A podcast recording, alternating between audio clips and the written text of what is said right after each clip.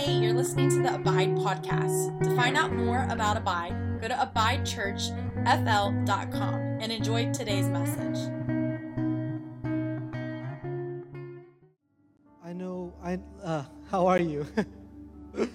Listen, I know in a room this size, there are people that are wondering, like, what the heck is going on right now? And I just want to say that there are times where the presence of God is so real that it demands a response. Like the Lord is attracted, He is attracted to our adoration. You have to understand that. Like, He's looking for people, the Bible says, that would worship Him in spirit and in truth. Now, the Bible says He is truth, Jesus is truth. And the Spirit of God is here and it's moving. And so, our response to that should be nothing else than God, I love you. Like, if, if, if the God of the universe, if Jesus has made his home in my heart and he's doing something, I want to feel. I'm not talking about sensationism or, or everything being on emotions. I'm just saying, if the God of this universe is inside of me, how many of you know that I, have been at the movie theaters and I've been watching like an Avengers movie and something happens on the screen and I get goosebumps. I'm like, oh. Now, if that happens to me at a movie theater, it doesn't happen to me in church, I'm like, something's wrong with my heart. Because I want my heart to respond in such a way that anytime He's here, my spirit yields to Him. What does that mean? I stop and I recognize that He is in the room. Why is this important? Because when He is in the room, anything is possible. Like anything is possible. And so it's so simple this adoration and this, this connection with God. It's not a difficult thing. Are you alive? It's not a difficult thing. And I feel like the Lord, He's, he's, he's training us on what it looks like to be people who truly minister to Him. I told you this week, this church is it exists for one reason, and that is to lift up the name of Jesus. That He would be worshiped above all else. There's no other reason. You say, well, what about what about sinners and what about this? I, I would say to you, if Jesus is not lifted up, we have nothing to give them. If he's not present, then we might as well go to the AMC and watch a movie. But when a group of people come together and they lift up the name of Jesus, something begins to, to happen in our heart. And it's not condemnation and it's not shame, it's love. You say, well, what about repentance? The only thing that leads us to true repentance is love. It's the only thing that breaks the hardness of the heart. And so, this cycle I used to be this person. I used to mess up when I became a Christian, and I would think to myself, oh, great. Oh, I listened to a sermon John sent me, and it hit me like I used to be that. It'd be three. I'm like, well, now for four days, I can't feel the Lord. Like I messed up, and now, wow, I gotta wait till Monday to feel Him again. He's gonna put me in like presence timeout. No presence for a week. And we laugh, but we act that way, right? Like the moment we mess up, instead of hearing the invitation, come, come, we're like, no, I don't belong. And I heard this morning, if I could say anything to you today, I'm like, I just heard the Lord saying, tell them I want them. Oh, some of you are like, I don't know what that means, but for some of you that have felt unwanted, you understand that when, when you hear those words, I want, you're like, how can you want me? And it all has to do with this that God doesn't see you the way you see yourself. He just doesn't. And I had this imagery come into my mind where th- this whole idea of the Bible calling us the bride and Christ being the bridegroom. I remember the moment me and my wife got married, 2010. Nope. Dang it. There's only so many 2000 and something. I'm going to get it right one sermon. I remember when the wedding day was happening and I was standing at the front. My wife wanted, like, there was like one, one thing I, she wanted from me that day, that was for me to cry. Now, for those of you that know me, it's very, like, when I cry, it's like the Lord. And, like, I'm thinking to myself, she's walking down the aisle, and, like, this is the driest my eyes have been my whole life. Like, it's too much pressure. But something happened.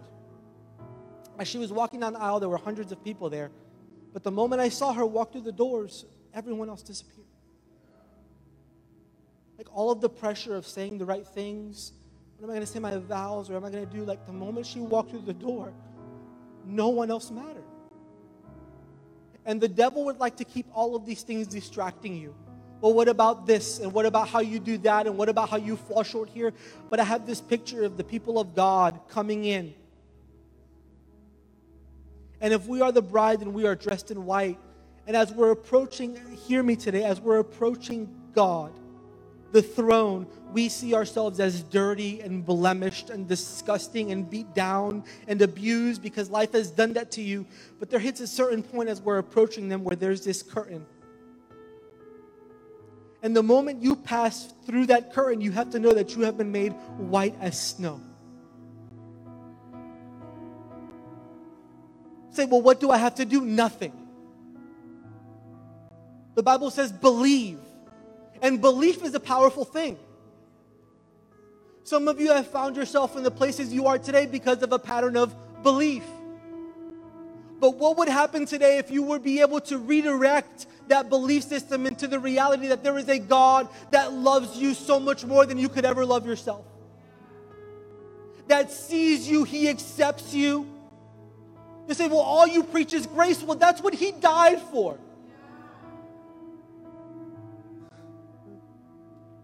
I've never seen anybody be converted to loving Jesus by talking about the power of hell. But as He calls us in, some of you are like, what? This is so confusing. No, it's easy. If you've ever been married or been to a wedding, you have to know that He's waiting for you with joyful anticipation for the moment, the moment, for the possibility that you would say yes to Him. What Covington said today was so powerful no matter how much I run, when I turn around, He's there. And this is the kingdom. Like, what is church about? What, why are we here? Listen, we've got to break this cycle. Church can't be you coming to church to get touched, to bring more people to church so that they can come to church. What is that? This cycle. Church is about us coming and pouring out. It's about creating passionate lovers of Him. Because lovers could do more in five minutes than strivers do in a week. Some of you are tired, you're on this hamster wheel of religion. And God is saying, It's time to come off. I was with my son in the pool. And he was swimming, and he's in this stage where he's like in between floaties. You know what I'm talking about? Like he can swim without them, but he's not going to make it very long. So we're in the pool, and he's like, Daddy, I want to swim. And so I, I allow him to swim, but I only allow him to go so far from me because I love him. And so no matter where he goes in the pool, I'm following him because he is my pursuit. So I let him go and I let him try. And he swims and he, like, here's the truth he doesn't go anywhere. He's just flailing. And he comes up out of the pool and he looks at me like, Daddy, did you see that? I'm like, that was amazing. Because he's my son. And in those moments, I love my son. But you know what? There are moments that are difficult. So, like yesterday, we had to drive to Orlando. It was five in the morning. When I left. Like the sun was not up yet. I shouldn't have been up. Stephen knows. I'm driving in the car and Judah says, he keeps saying, first of all. But at five o'clock in the morning, that gets old. First of all. And, I, and like finally I look back and I'm like, bro, stop. No behavior like that till at least 8.30. And I'm looking at him in the rearview mirror because I want to see his response. I, I feel like this is the way the Lord treats us sometimes. He'll say something and he's like, I wonder how he's going to deal with that. So I'm watching him and he's like, I could see his frustration. and he's sitting in his chair and he goes, mm, suck.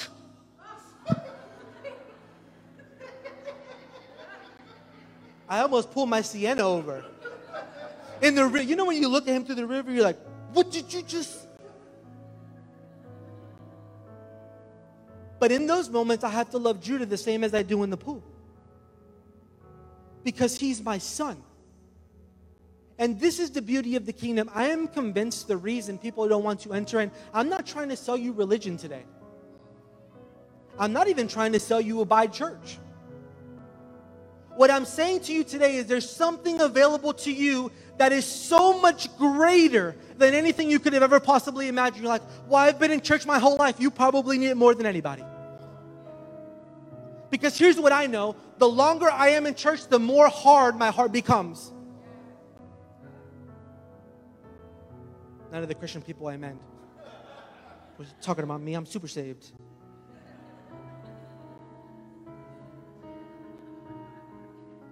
And so I have to ask the Lord, Lord, would you do something in my heart that every time like, I, I ask the Lord, now God, help me to cry. Like I want to feel, I want to feel what you feel. Such a dangerous prayer because you start to feel like, oh, I feel like I'm always going to cry. Eric was talking yesterday, and as he was speaking, I felt like I wanted to cry. Because when he talks about loving the Lord with all of his heart, it does something to me because I long for that. And he was talking, and he, uh, things that I've said in my head, right? Lord, if I have to choose between having you or, and leaving the ministry and going to pack boxes in Walmart, I'll do it. And I'm like, yes, I would. Because he is everything. And so, Jesus in the Bible, he's describing the kingdom of heaven. And I want to read to you a few verses that, that I feel are so pertinent for today. Can I have a few moments? Because I want to go back. You know, at this church, the purpose of the message is not for the message, just to get you back into worship. Okay? Boot gave me an amen. Jesus is talking, and there are lots of people listening, and he's talking about the true family of Jesus. And he begins to speak about the parable of the seed. How many of you have ever been in a place and you've heard something said about the Lord, but you have no idea what it means? Good. It's not just me. There are things in the kingdom, or things even when you come to church, that they, the Bible calls them the mysteries of God. And here's the truth some of those things can only be accessed through hunger. For instance, there are two people in the same room. They hear the same thing. They've been through the same schooling. One is hungry for the Lord, and one is like, I'm just here. One person will receive, and the other person won't. Because the seed, what the, the, the parable of the soil, the soil is the heart. So the posture of my heart has everything to do with what I receive from the Lord that day. That's why every day we pray, God, soften the hearts of the people because it doesn't matter what seed is thrown. If your heart is not ready to receive, the Bible says that it lands by the wayside. What is the wayside? It is beside the way. What is the way? Jesus is the way. Anything that falls outside of you fixing your attention on Him is, is in danger of being trampled and snuffed out. And so Jesus is talking, and the disciples say to him, Why do you always speak in parables? I feel like they're like, Why don't you just make it easy, bro, and say what it is? And Jesus says this to him. He replied, You are permitted to understand the secrets of the kingdom, but others are not. So it's like, okay, well, who, who can understand them? And Jesus goes on and says, To those who listen to my teaching, more understanding will be given. And they will have abundance. Say abundance. They will have abundance of knowledge. But those who are not listening, even what little they have will be taken away from them. And so Jesus goes on, and then he says to them in verse 16, he's describing a, pro- a, a prophecy given in Isaiah that he is the fulfillment of. And then he said, But blessed are you. Blessed are your eyes because you see, and your ears because you hear.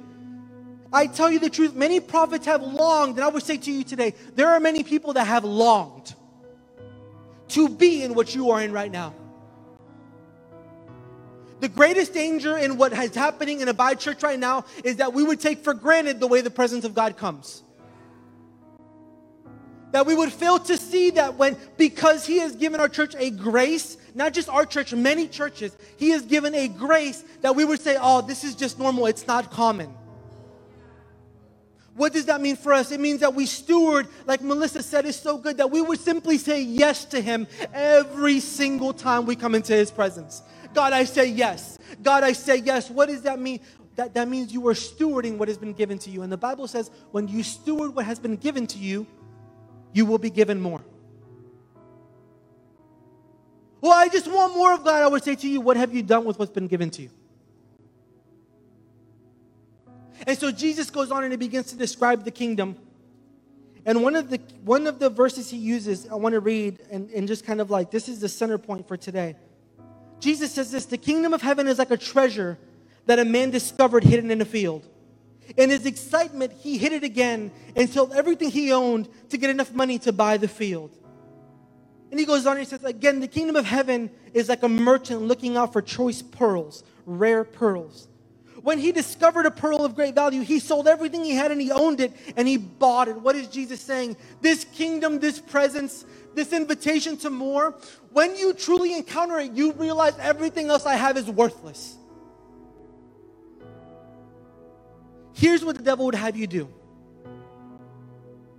He would make it look like it would be really, why would I give all of this up? I would challenge you today. It's not about what you are giving up.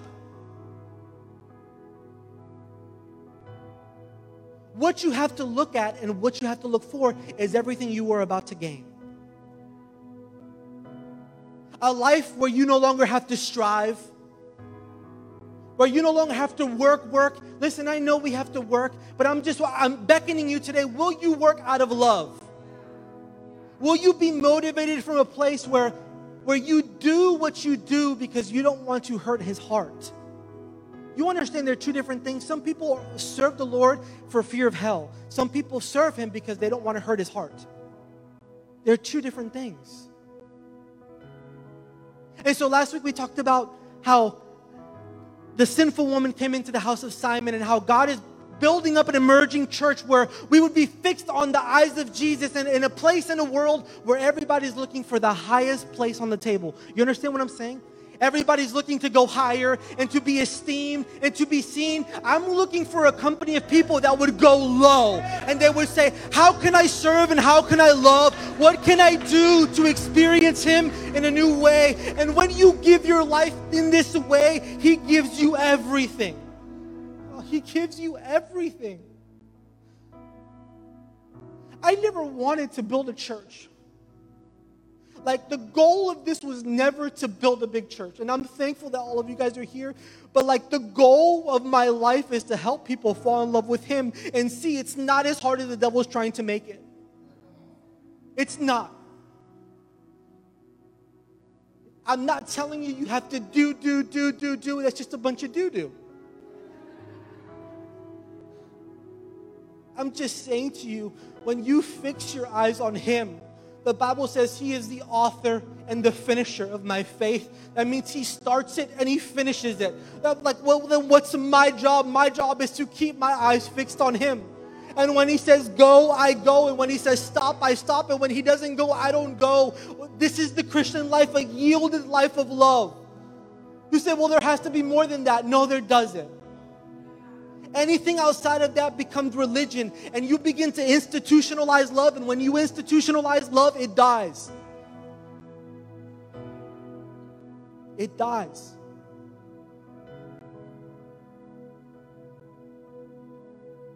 A company of people, a group of people that they would stop being so impressed with themselves. Oh, Eric said yesterday, there are so many people that are so impressed with themselves that how wonderful they are that they miss his beauty. I'm like, oh. I'm not saying you have to think of yourself low. I'm just asking you when you see yourself through His eyes, everything changes. And what here's the biggest thing that changes you get to a place in your life where you start to see that you are worthy of entering into His throne. You are worthy of being in His presence. You are worthy of accepting His love. And He begins to change your heart and He begins to the little things like Gio, you don't have to do that anymore, and you don't have to think that way, and you don't have to you don't have to strive. Like I want to be with you more than you want to be with me. So so don't don't think of the Christian life as striving for connection, but realize I start I start from connection. The Bible says this Jesus is your high priest. John sent me this sermon that just it just wrecked Jesus is your high priest, meaning in the Old Testament, when you had to be made right with God, there was a priest that would perform a sacrifice on your behalf. And you would bring your best and they would perform the sacrifice. It was this long ritual thing. And when they were done, then you would be made right and you were able to stand into the presence. You were, you were able to be in communion with God again. And what you have to realize today, for every single person in the room, Jesus is your high priest and the sacrifice has already been paid. There's nothing more to do than say, Yes, I surrender my will and I step in. You no longer have to live under shame. You no longer have to think of yourself as worthless, but you can realize that He has given you a treasure. He has given you a treasure, and that treasure is Himself. It's Him. Like, man, once you change the subject, there is nothing else to talk about. There's nothing else. The Bible says that Jesus, He's inexhaustible. Meaning we could talk about Him every Sunday for the next 25 years and we still would not scratch the surface of who He is. And here's what I know I, in my spirit, I'm saying it as the leader, pastor of this church. God does not want you to continue to live Christianity with floaties on. He doesn't. Like he's ready for you to engage him. Like what do you what is a floaty? I'm telling you that it would be very easy for this church to become your floaty. It would be really easy for a pastor or a certain worship team to become the thing that sustains your Christian life. But God wants to be the only thing, the one thing that sustains you, gives you life, fulfills you, satisfies you. And here's what He's doing. If you haven't heard anything else, here's what He's doing. He is freeing us from every lesser lover. He's delivering us from that. There are places that you've been searching for love and affirmation. He is delivering you from every lesser lover that is not Him. Look in my eyes, I believe it.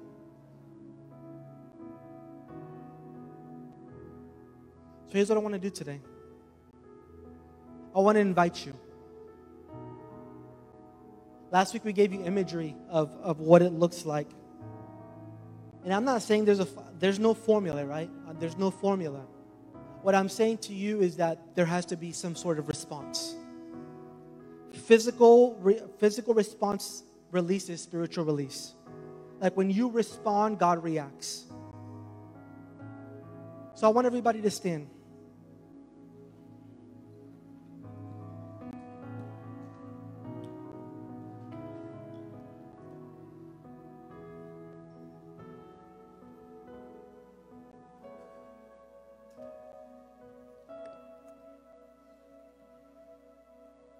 Want to tell you one more quick story while your blood's flowing.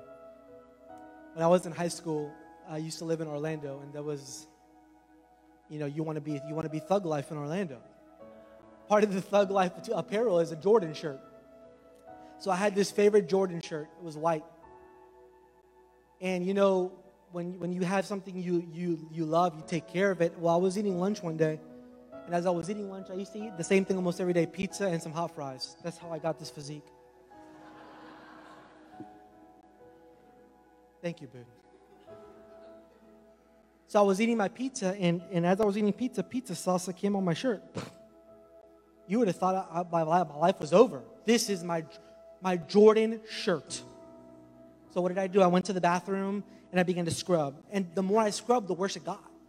It's like, I'm I, just this hopelessness, right? And so like, I'm all day I'm frustrated about my life, my life. Oh, I can't fix it. Look at this. Everybody sees it. It's a mess. I know I'm a mess. They know I'm a mess. Everything's messed up. I get home, get in, oh, my mom, get in the car. I'm salty. You know what salty is? I'm mad. Salty. What's wrong? Messed up my shirt. What's, what's the big deal? My shirt's ruined. Take it easy. She goes, Give me the shirt. I give her the shirt, and I kind of like, whatever. Like in my mind, I'm like, it's the shirt's done. A couple hours later, she comes back and she brings the shirt. The shirt looks like it's brand new. There's no reason to fuss. And I would say to you today, some of you have been trying to scrub your life, man. Working and working and ah, scrubbing. If I could only look and worship and give and ah, scrubbing. And I would say to you today, like, why don't you just hand the t shirt over to God? Like, I don't know what else to do with this, but if there's any chance of salvaging this mess I made, it's going to be you. So today it's very simple. I just want to invite you to step out of your seat and to come sit at the feet of Jesus and to just be with Him. For some of you, this is going to be awkward. You're like, uh, but I just want to say to you, being in God's presence is never a waste of time. Never a waste of time. It goes beyond what you feel. There's something that happens when you say, and for these next few moments, God can do a lot with a few moments. For these next few moments, I'm just going to be with you. If you want to speak, speak. Here's what I'm going to say to you don't say anything. Some of, some of you don't hear the Lord because you're too busy talking. Have you ever talked to somebody who you're talking with them and you know they're getting ready, like they're preparing what they're about to say? Very annoying. Don't be that guy. So just come and be with him and just sit. And I, I believe he'll begin to speak to you. And he'll begin to deposit things in your heart the way he did to Melissa. He's waiting for you at an altar and he's just saying, Come. That's the only thing he says. Come to me. All you who are weary and heavy laden, all of you who feel that weight that Cove was talking about, all he's saying to you today is come. And he'll do the rest. So, very simple right now. You can just step out of your seat wherever you got to go. There's room in the back, there's room in the front. But somebody be brave and be the first one to step out. Thank you. It always takes a couple. And we're just going to worship.